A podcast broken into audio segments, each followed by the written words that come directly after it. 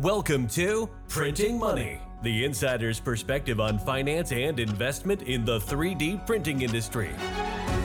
Here are your hosts, Alex Kingsbury and Danny Piper. Hello, everyone. Welcome to the second episode of Printing Money, where we take a deeper look at the transactions behind some of the most innovative 3D printing businesses. My name is Alex Kingsbury, and joining me is my co host, Danny Piper. Hi, Danny. Hey, Alex. Great to be back with you again. So, we get the pleasure of discussing some of the latest drama. The, the other drama was in episode one. Episode two drama is uh, Silicon Valley Bank. What a uh, what a bomb to drop! It was the weekend for you, Danny. uh, you know, I actually spent some time shifting uh, money around bank accounts and uh, calling clients. We actually had one scenario. We were supposed to get Silicon Valley Bank to approve a potential engagement because they had some uh, from debt in there, and it was supposed to happen on Friday. So go figure uh, where that is. But what a major, major announcement! A top twenty bank going down so quickly and the concentration on the venture industry, all the portfolio companies, the venture funds that go with this, this could have been a major disaster. Uh, catastrophic, I think, is what it would have been if it had not got the bailout that it did. I mean, this is like the second largest banks bank collapse in US history um, and more importantly, so centered around venture capital. Um, and as we know, and as we're going to discuss today, you know, venture capital flows so much through into the 3D printing industry, and so much of the 3D printing industry relies on it. And when we when we think about that, this is going down to the very hard nuts and bolts of people need to get paid to do the job that they do. Uh, you know, really, it, it's it's as simple as that. Um, and had this had really collapsed and, and not got the bailout that it did, um, then we would have had uh, absolute yeah catastrophe unfold i think within the banking system in the us more broadly. Yeah no and there were a run on a few other banks but i mean this one in particular i just you know you look at operating companies that wouldn't have been able to make payroll now for the next few weeks that that would have been catastrophic. You have funds that couldn't allocate and deliver funds on deals that they were doing to help uh, solve some of those problems because their money's locked up in it. So you had this uh, this vicious cycle, and obviously when news got out, it sort of hit the the street around Wednesday. The run on the bank started, you know, really by Thursday, and uh, the contagion effect just you know really became a problem. And eh, you know, my heart goes out to everybody in Silicon Valley from that standpoint because in this case, it would have been problems. You'd hate to see failures of operating companies of these port, you know, these these VCs go down because they couldn't get access to their deposits. I mean, yeah, and having put money in in another ways, you know, a, a, pretty reputable bank, and and also having having done all of the tightening that was required in you know early twenty three, having really you know fiscally manage their companies really responsibly and yet being so completely exposed to this bank failure um, you know potentially being the undoing of, of their companies. It's it's a horribly horribly stressful time. Um, on the 3d printing side uh, there was was not many announcements or um, much much chatter. I mean a lot going on behind the scenes but as far as public announcements goes it was really only Velo 3D that came out uh, with a statement uh, just saying that the company has an immaterial proportion, specifically $4 million of its total cash, cash equivalents, and short term investments in deposit accounts at Silicon Valley Bank. And they were the only company to come out with a statement. Um, it might have been a very different scenario had had you know there not been this 2.2 plus million billion sorry billion dollars worth of uh, funding plugging over the over the weekend um, monday might have looked very very different for a lot of 3d printing companies and and all that drama with Nano Dimension would have just been a, a, a, drop in the ocean as compared to what we would have then been contending with. So anyway, thankfully it's not the case. And I guess you know the important thing here is you know what are the takeaways, Danny? I think from from this, uh, what is what are some of the lessons learnt? Well, this this is a new one, right? I mean, I think when you think about investing, and, and VC investors is the highest risk category. We talked in the last episode about private equity, where you know they are a little more risk averse they are more financial engineers. I, when you look at vcs they're a little bit more optimistic of people. They're ones that uh, they understand risk from that standpoint. They understand there are times where you don't have the right product market fit your company doesn't make it. That's that's factored in. You think about sort of the, the idea of you know other problems that can arise in a company to create failures. What's uh, almost never thought about is some kind of exogenous shock like this one, where you have cash in the bank that you can't get because your bank goes down. I think this is sort of one of those things where it's going to probably reevaluate uh, how you manage your cash in these types of companies, and I think that's going to you know create uh, credit policies in these kind of companies as well, where they are diversifying their their cash assets. Um, unfortunately, so it just puts another layer of problems onto how you need a CFO, and many of these startup companies don't have CFOs, so they don't have that sophistication in place because this isn't what you're budgeting for. So you know, big companies have that. Small companies, this is where you know the VCs out there were I know dialing like crazy on Friday on trying to get their operating companies to diversify, and that was what was creating the run of the bank. So, so I don't think there's a good solution yet, other than everybody you know needs to think about how they manage that cash. Um, it would be nice if regulators could look at uh, you know sort of deposit limits and what the FDIC limits are, because that that's sort of a, a thing that probably needs to get addressed downstream as well. But I'll call that out of my pay grade. Um, and maybe you know important to note that really it's the the macroeconomic conditions that have led led to this overall scenario happening. I mean, yes, and I mean to some extent, yeah, right. I mean, I think there's burn rates that are happening at uh, some of these companies, especially in VC backed companies, where you know I think they've all been tightening their belts. They've all been reducing their burn for sure, which is drawing down some of the cash. The fundings haven't been as you know as prolific as, as prior years, but you know, at, at, this point, I, you know, I still sort of wonder, um, you know, at this point, you know, could they have done things differently? I, am not exactly sure. Well, um, let's get stuck into some of the VC deals um, because, as we've just noted, you know, it's really only one 3D printing company that's come out publicly with a statement. Um, and uh, yeah, I, I, like I said, I think everyone's breathing a sigh of relief.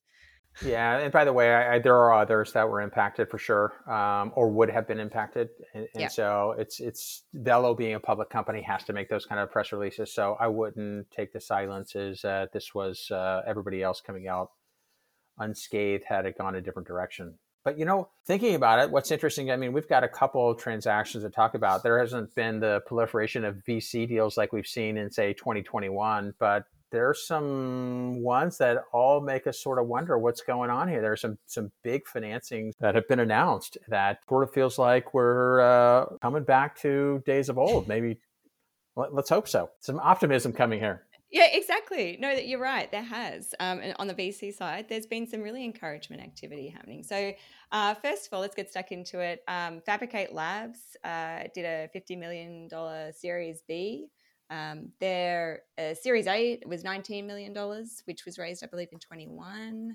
And they had some really uh, high quality investors. Mark Cuban, Stanley X, um, invested in their Series A, stayed in for the Series B. This company uh, has what they call electrochemical additive manufacturing technology. Um, they're going to use this capital to establish a pilot production facility and um, you know probably i think what's what's really interesting about this is this is like a um, uh, it's it's used to produce ultra high resolution pure copper components um, specifically or that's really where the value is. Um, and so if you think about that then you think about yeah okay they're going to be you know really good for uh, making things like surgical tools sensors and uh, you know diagnostic equipment that type of thing. So I think they've got a good play on the application space, um, and and this is like a essentially like an electrochemical bath, but just with a really really fine resolution where you can print layer by layer by activating these uh, thin film transistor uh, backplanes. That's a lot to digest there. I'll, I'll say it differently. electro transistor backplanes um, to the finance person on the call. Now, I, I think it's interesting. First of all, I think it's interesting for a couple things. You mentioned the investors. There's a couple new investors in NEA, uh, New Enterprise Associates, very prominent firm, especially in the manufacturing side of the VC world. They were in Arris Composites. They were in Desktop Metal. And so they've had a very good track record in this. You've got strategic investors. Lam Lam was in it the the you know the prior round. Intel Capital, TDK, and Schneider Electric. and mm. Schneider Electric actually followed on from their VC. So it looks like they, they actually had the, the parent company maybe do an off balance sheet type of an investment, which makes me think about the application space, right? To, to me, a $50 million round in this market, although we're going to talk about a couple of them now, um, which the, these are big rounds and, and for these kinds of companies. And you really have to think the company has some, some fairly um, big market opportunities because how do you generate a return when you put a $50 million investment in, on a company like this? You're expecting that, you know, it's got a post money valuation of 150. So to get a return, you know, in the VC world, right, they're not shooting for a 2x return on their money, right? They're shooting for, you know, much higher return rates. So they, there must be some very good path that they've demonstrated. I think, you know, having these type of strategic investors to validate it. So is interesting. So, so that's one. I think on the investor side, I think there's some interesting things to note here. Glad to see that it's a combination and you got the strategics involved as well. But NEA led it, uh, is my understanding in this last round. Yeah. Um, yeah. I've seen I've seen some of the parts. Uh, I remember talking to them at Rapid in Chicago, sort of right after the the first one after COVID, and um, know when we were all in the basement. I don't know if you were there at that Rapid. It was like it was the dungeon, and they turned the heat up on us the first day. It was uh, it was sort of a, a, a funny dynamic, but it's all right. Rapid this year will not be in a dungeon.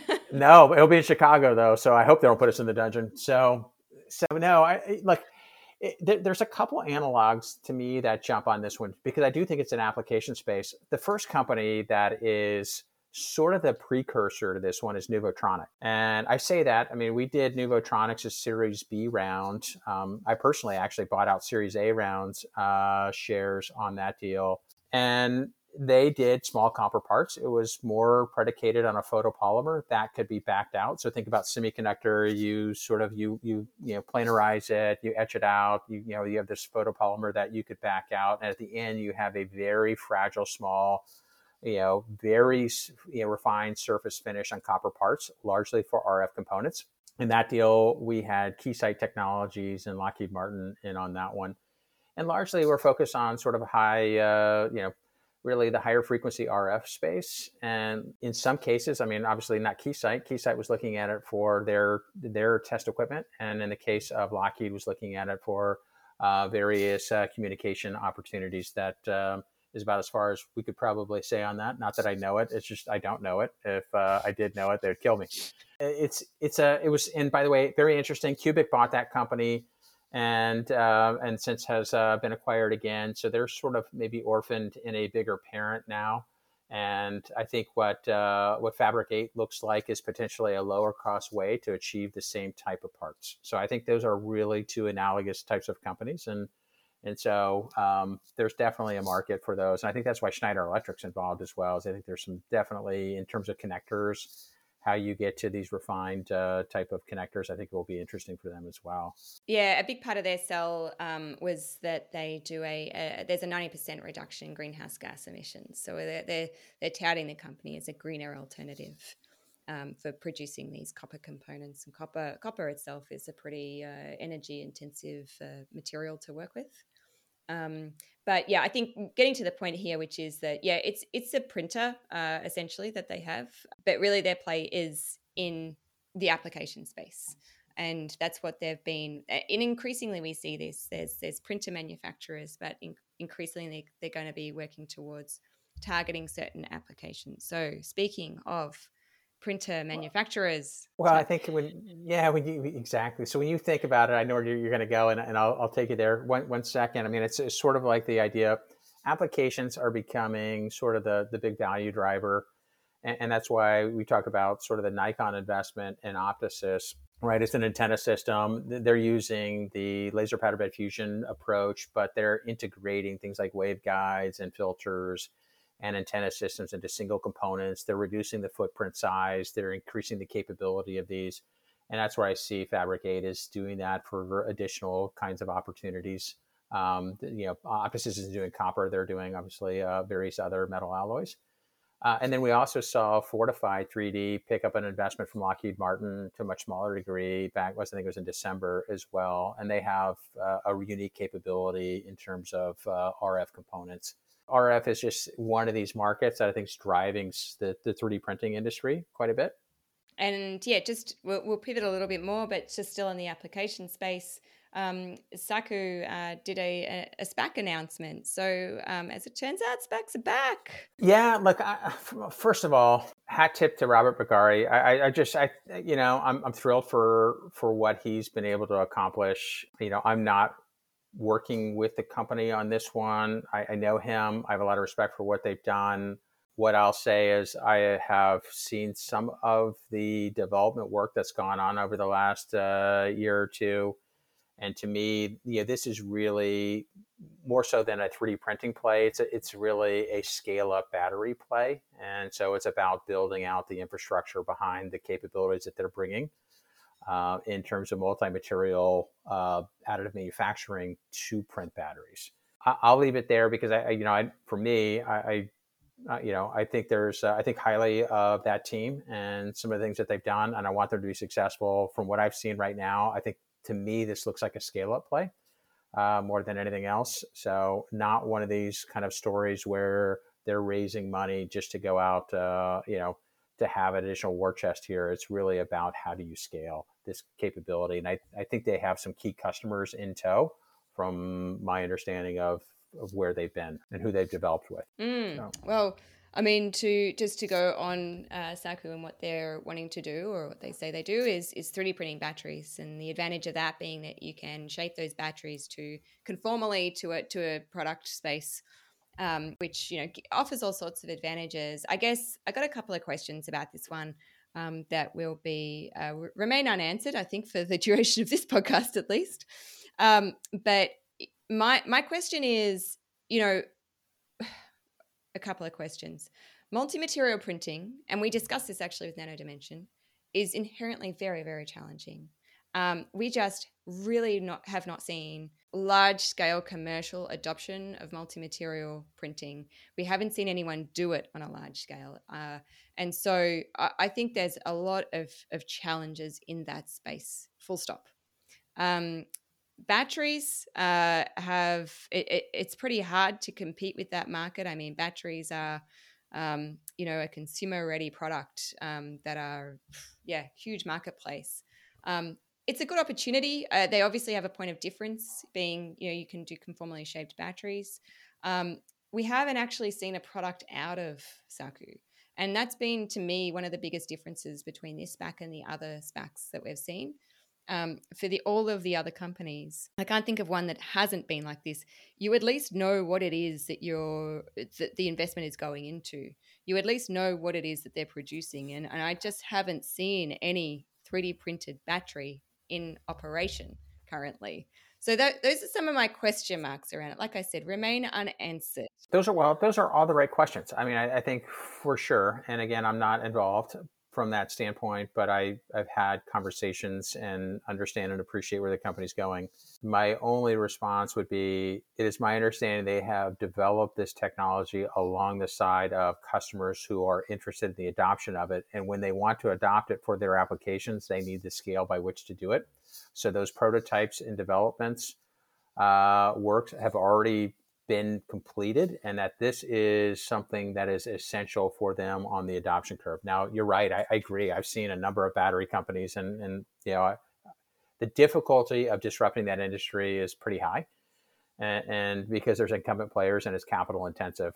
If they do have something here, it's capital intensive. And so my my thought here is hopefully they have done the diligence they in their programs that they developed and they have built out some capabilities in Silicon Valley to do some of these initial runs and do development on some of these smaller batteries that those have scaled up well and that they will scale as they start to replicate these these I don't want to say gigafactories but as they build out these uh, production facilities uh, elsewhere.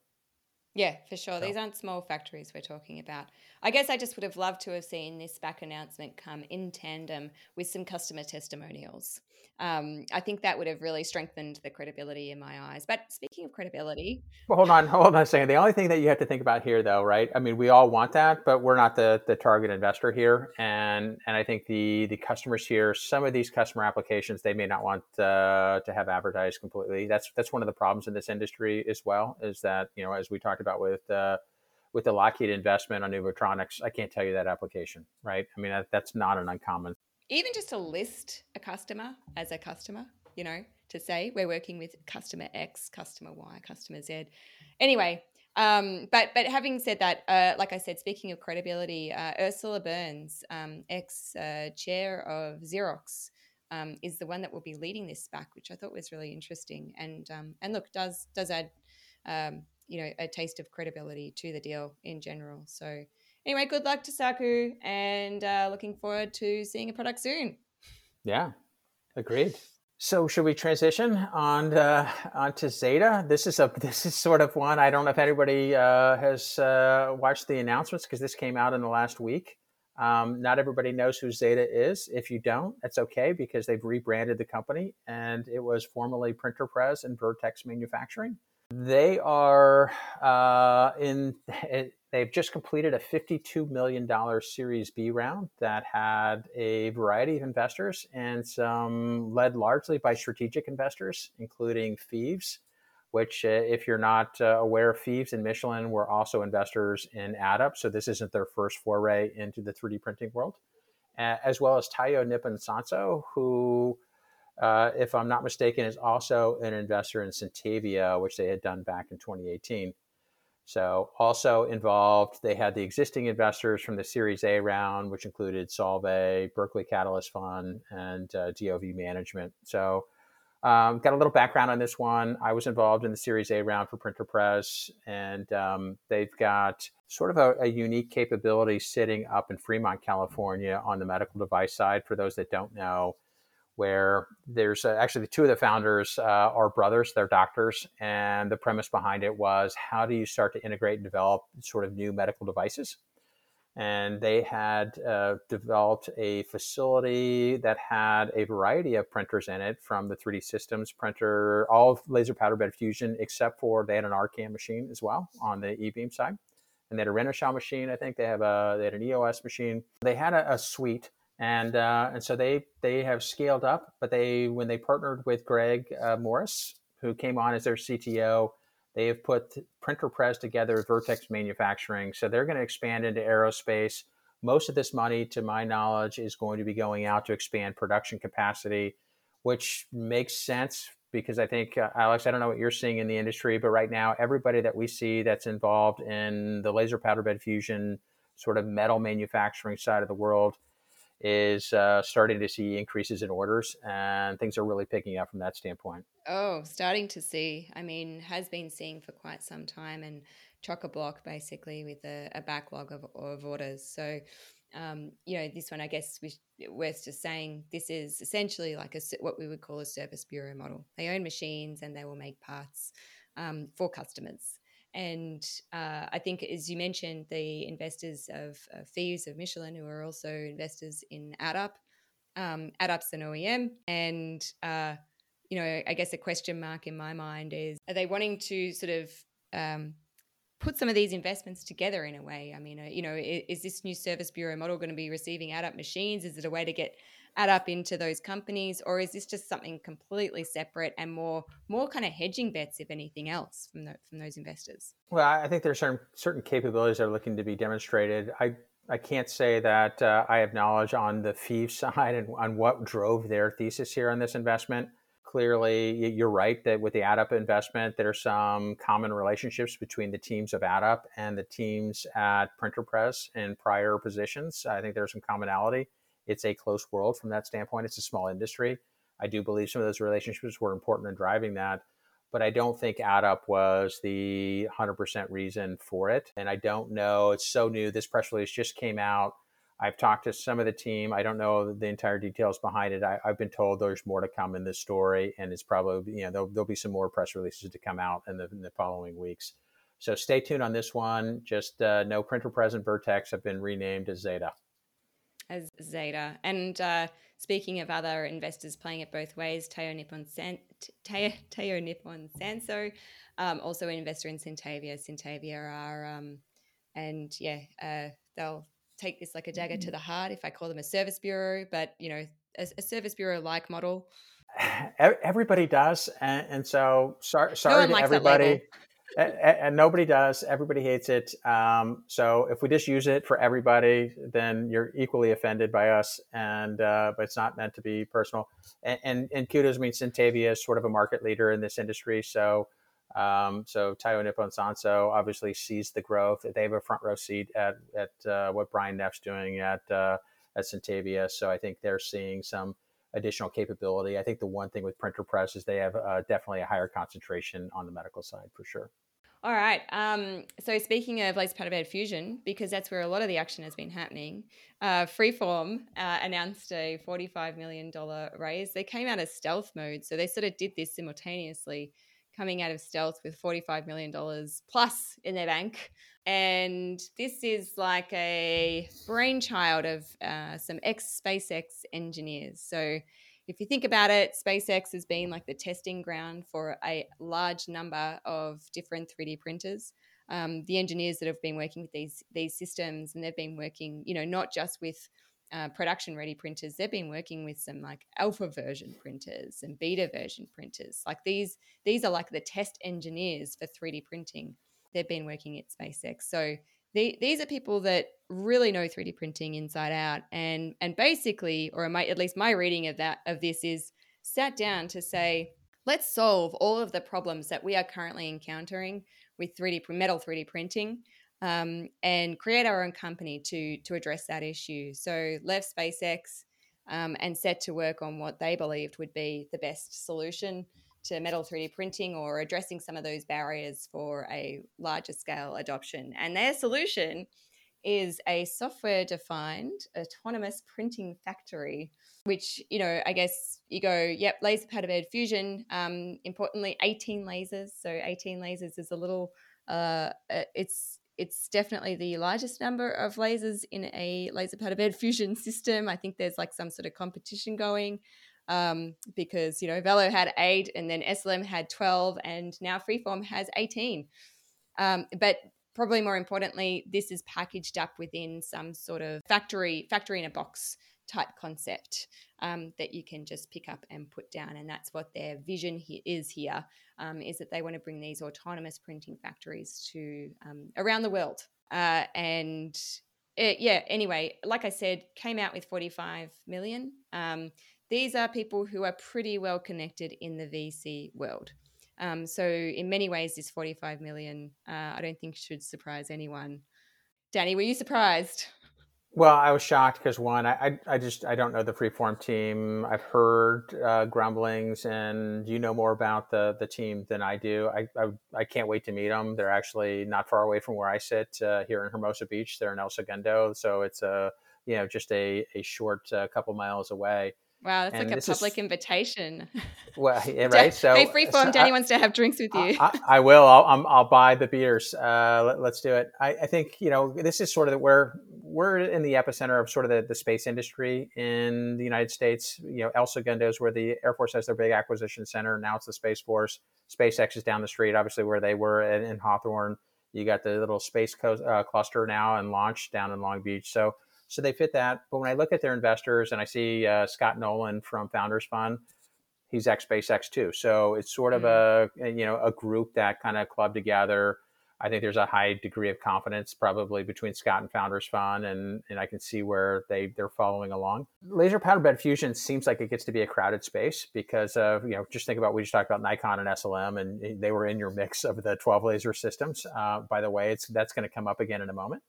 So, uh, you know, obviously there's a, a, race to, to larger. And I think the idea of the factory in the box becomes important too. I think everybody knows in this industry, it's not just done at 3D printing. You've got all the post processing that goes along with it. So, how they're going to incorporate all this together. Love to learn more. I, I don't have more to add on this one at this point, but uh, it seems like there's a trend that you've talked about, and maybe we should kind of really touch on some of these other big fundings because some of them are also sort of stealth mode and they were financed last year that are sort of big anomalies. So, you know, Vulcan Forms raised mm-hmm. $250 million in a Series C round last year with a $760 million pre. So they're uh, another. They're one of the. There was a new unicorn last year, by the way, right? I mean, yeah. So right, valued at over one billion dollars. Exactly. And uh, what do you know about Vulcan Forms? Because again, they're they're sort of a stealthy company. So uh, this is something that's come out. So John Hart is a founder, um, and John Hart was a founder of uh, Desktop Metal. Um, so he's a character that has been around um, out of MIT, professor out of MIT. And um, VulcanForms, again, very similar sort of um, motivations to Freeform, which were we want to really address some of the barriers that metal 3D printing is facing. Everyone complains about the speed, basically. It's all about increasing the speed. So everyone throws more lasers at the problem, and this is not. This is not a new concept, but the uh, the point is here is that people are actually throwing more lasers at the problem and managing to make it work. Um, and you know, go, going back to SLM, which we were talking about, you know, with their 12 laser system, I mean, that is a dramatic increase in speed, and that, that does not come, um, it, or I won't use double negatives, that comes with significant challenges using that number of lasers. But the point is that they've figured out how to make it work and how to actually meaningfully increase the speed of um, the builds. And uh, this is really important because we are increasingly looking at much bigger, bigger builds. So, you know, just much bigger parts. And that's the other trend we see as well is a real move to like large format LPBF, which we never really deemed possible, you know, going back even five years ago. But again, VulcanForms is another one. And, and what they're saying is that they're doing integrated production, you know, quote unquote, LPBF at scale.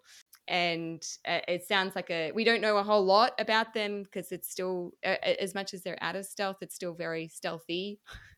Um, right. But yeah, similar concept. Well, it's it's kind of you know you said uh, you know I think back five years ago that sort of reminds me of when the M400-4s were coming out and everyone was trying to figure out how to work through those stitch zones and how the right. I mean, so here we are with more lasers and the technical challenges. Uh, uh you know, obviously you've got smart people and a, and a roadmap. Hopefully that gets them there in the industry they are faster to adopt these because I think this is really what it comes down to. Again, VulcanForms. It's it's sort of like we just talked about with Sakuu and their SPAC. I, you'd have to think 250 million dollars. They're coming out of stealth. There must be an application there. Something had to drive it because it can't just yeah. be if we build it, they will come. That that that doesn't really play, or at least I don't think it plays today. Um, and so at this point, there, there must be some fundamental big components and big applications. I mean, we all talk about rocket engines. Um, that's a clear one that uh, as they get bigger, as these launch vehicles gets bigger, right, the bigger printers can be more effective. Um, so, so I can see certain things, but I, am curious at some point to to see these stories unfold and what applications are coming out of these big ones. I think there's one more on that list too, right? Uh, Seurat, who's also sort of a tangentially related one. And tangentially they, related, not doing really, not not of I would say not of the same, quite the same philosophy. Um, in that it's not that same factory in the box philosophy, but very much looking to address that concern about speed of 3D printing.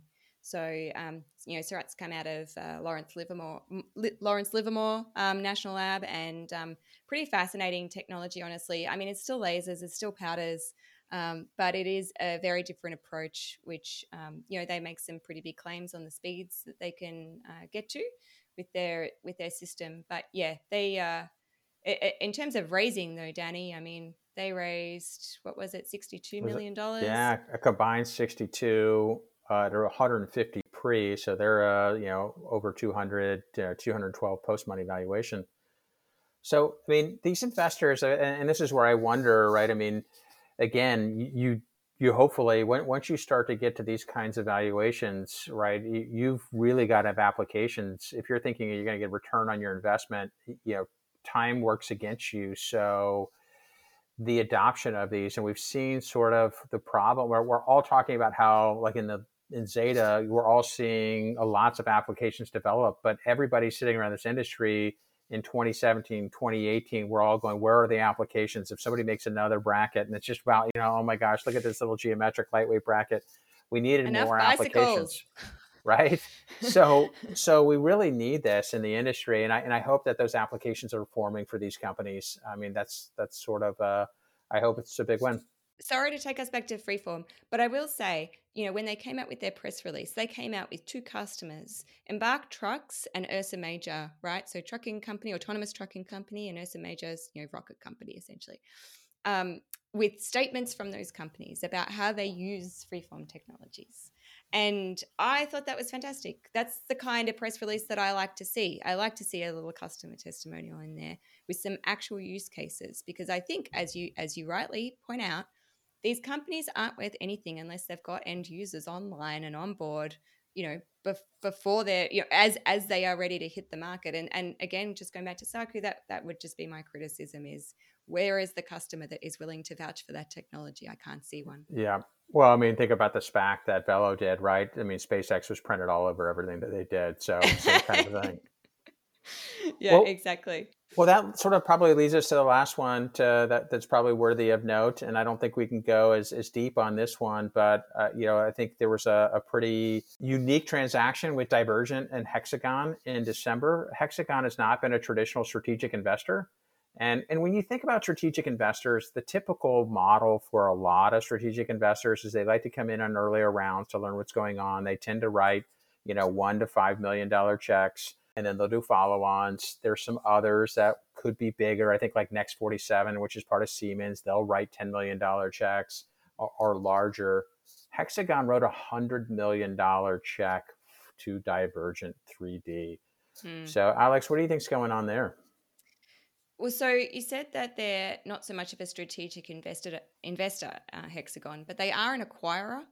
Um, so they definitely have not been shy of acquisitions. Um, but you're right, this is an investment rather than an acquisition.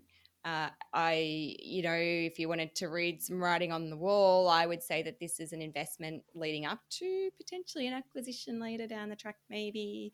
Let's see. I, You're looking very unsure. I, yeah, I, I'm, I'm going to go a different direction. Divergent's working on a number of things. They were a very interesting piece of the SLM story with the 12 laser system and helping develop that. You know, Kevin was on the board of SLM and the development activities and helping, you know, SLM bring that to a commercial market. I'm guessing Hexagon sees an opportunity here as well because they're doing more than just the development of the printer and the hardware. They've done some material work uh, and unique materials for the automotive industry. Obviously, the Singer vehicle is a a case study in that, but this doesn't have to be tied to just that vehicle. Matter of fact, I don't think that's their thesis. It's really about the factory in the box concept. And there's also some software that goes with that. So Hexagon has a number of things going on right now in their initiatives. They have this Nexus, which is a open, sort of flexible digital, you know, platform that is leveraging i'm wondering if there was some kind of crossover with some of the hexagon pieces. So i think there was probably a joint a, a, reason for them to look at this together and say we're probably better together. Something tells me divergent will be using nexus and by the way nexus may incorporate some of the things that divergent has done. Mm-hmm. i'm guessing this was sort of a combination there you know that that worked both ways. Um, because and i think hexagon is making some bets here also with this platform. You know, they've got some big stiff competition in the aerospace arena with the likes of Dassault. You know, Boeing's a big Dassault user. I don't see them moving off of their platform. So auto is a big area for for Hexagon. In addition to that platform, they're also working on some autonomy type software. Uh, so for autonomous vehicles, it doesn't have to be just ground based vehicles, but again, they're really aiming at those auto customers and I think what Divergent has started to prove out at these discrete manufacturing facilities probably leverages well. So to me, I don't think they're as much as an acquisition target because I think their business models will be different. But I do think that they had some unique attributes, sort of like the way SLM and Divergent had very common needs, co-developed something together, and I think that's probably what's going on here. Um, that's my speculation because it, it, it's a big, big investment for Hexagon, and uh, and I'm guessing there had to be a big strategic rationale. Yeah, yeah, that's right. Pretty uncharacteristic. And that's right. Um, you know, Divergent 3D combined with SLM Solutions is kind of like equivalent to a freeform, to a VulcanForms concept.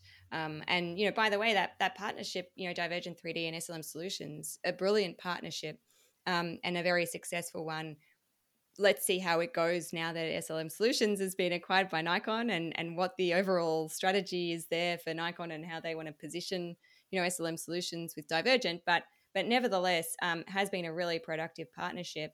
Um, and you mentioned Czinger, Czinger Vehicles, uh, which is the uh, hypercar, you know, sort of majority 3D printed car um, it, worth obscene amounts of money. I think everyone knew that that wasn't necessarily, you know, a, product for sale business model. The the point of that was really about proving out um, a, a, concept, and it was a pretty expensive way to do it, but it was actually kind of brilliant because everyone got talking about it.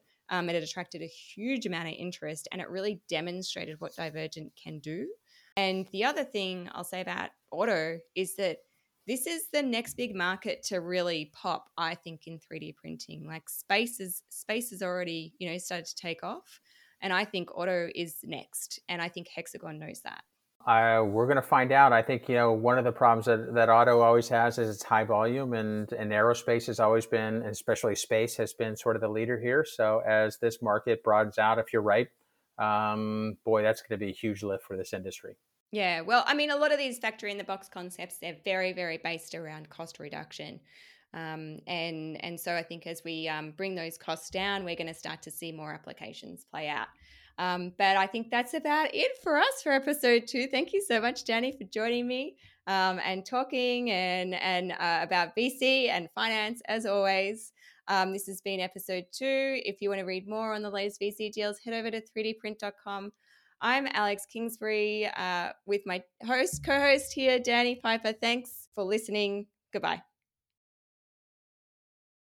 Printing Money, the insider's perspective on finance and investment in the 3D printing industry. For more information about what you just listened to or for past episodes, visit www.3dprint.com.